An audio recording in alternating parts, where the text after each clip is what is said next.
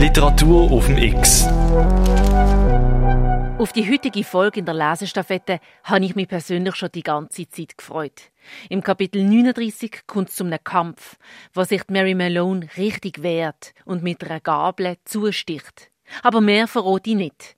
Das Lieblingskapitel liest uns heute der Schauspieler André Jung vor. Er hat lange auf der Bühne vom Theater Basel gespielt, auch in Hamburg, in Zürich und in München. Nebendran hat er in Film- und Fernsehproduktionen mitgewirkt. Und jetzt suchen wir Mary Malone, wo gerade Geschirr wäscht. André Jung, Kapitel 39. Kurze Zeit danach erfuhr Soper von einem Haus, Ecke Park Avenue und 60. Straße. Hier war die Wäscherin erkrankt und das Kind der Familie. Soper suchte das Haus auf, gelangte durch einen Seiteneingang in die Wohnung und kam dann zur Küche, wo Mary mit dem Geschirr beschäftigt war. Was dann geschah, müsste für einen Zuschauer wie die Szene einer Filmkomödie gewesen sein. Soper war nicht glimpflich in der Schilderung seines Scheiterns, seiner Ehre. Mit dem Instinkt eines gehetzten Wesens packte Mary den Küchentisch mit beiden Händen und stellte ihn wie eine Barrikade quer vor Soper. Schweigend, lauernd.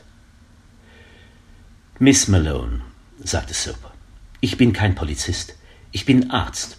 Und ich möchte Sie bitten, mich anzuhören.« Mary verharrte regungslos wie eine Katze und Soper kommentierte später, es war ein äußerst merkwürdiges Interview, besonders wenn man die Örtlichkeit, die Küche eben, in Betracht zieht. Aber ich benahm mich so diplomatisch wie möglich. Ob diplomatisches Verhalten überhaupt noch möglich war, schien auch mein Großvater nicht geglaubt zu haben. Jahrelang hatte Soper sie gesucht wie ein Phantom, über das die ganze Stadt, ja, ganz Amerika Witze riss. Und einzig Soper und mein Großvater wussten, wer wirklich diese Typhoid Mary war. Ich konnte nicht umhin, ihr zu eröffnen, sie stehe im Verdacht, Krankheit zu verursachen, schreibt er.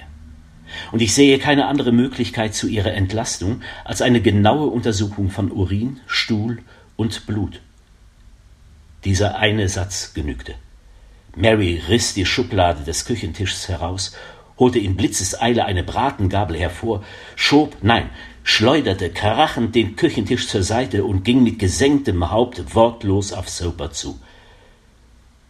Ich entging dieser entschlossenen Haltung mit Blitzeseile, rannte den langen, engen Korridor entlang, die Treppe hinunter und verbarg mich in einer Seitenstraße.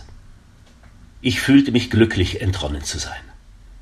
Und fast naiv fügt er hinzu, offensichtlich hatte Mary nicht begriffen, dass ich ihr helfen wollte.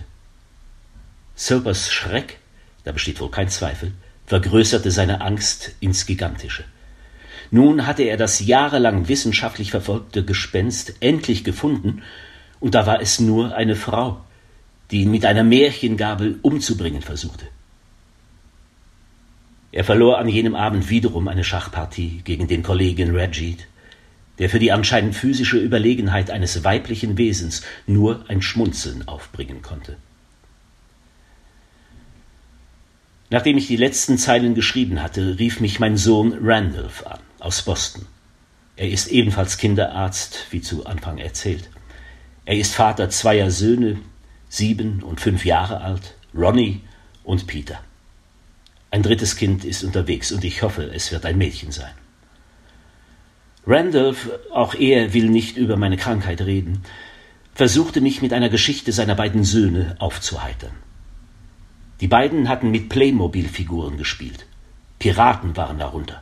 Und zwischen den beiden entwickelte sich ein unerbittlicher Streit. Ronnie, der Kleinere, war der Ansicht, Piraten seien in jedem Fall böse. Und er versuchte dies mit dem Hinweis zu begründen, dass fast jeder Pirat eine schwarze Augenbinde trage, einen Eisenhaken anstelle der Hand oder ein Holzbein. Dies beweise das Böse. Peter, der etwas Ältere, war aufgebracht. Nicht alle Piraten seien böse, behauptete er. Es gebe auch Gute unter ihnen. Die beiden Kinder redeten 3 Tage nicht mehr miteinander und mein Sohn Randolph versuchte zu vermitteln. Im Prinzip seien Piraten Räuber, also böse. Es gebe aber auch solche, die gut seien, gütig, solche, die den Armen helfen wollen.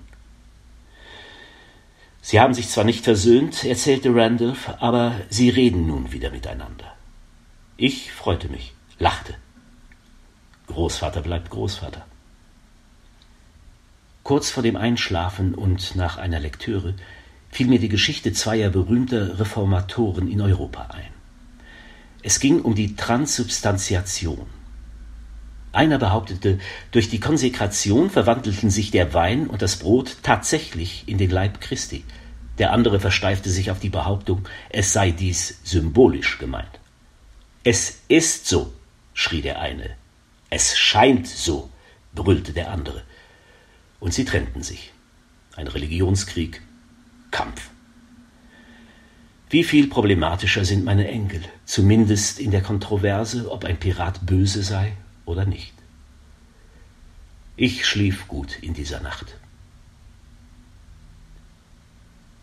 Ich reiche den Stab weiter an Linda Muscheid. Nix. Der Erzähler tut gut in dieser Nacht schlafen. Wir auch. Und machen morgen weiter. Weil morgen ist Wochenende, wo wir die Lesestaffette am 8. Uhr morgen und zusätzlich am 12. Uhr und am 5. Uhr oben in der Wiederholung ausstrahlen auf Radio X. Mit der freundlichen Unterstützung von der Christoph-Merian-Stiftung.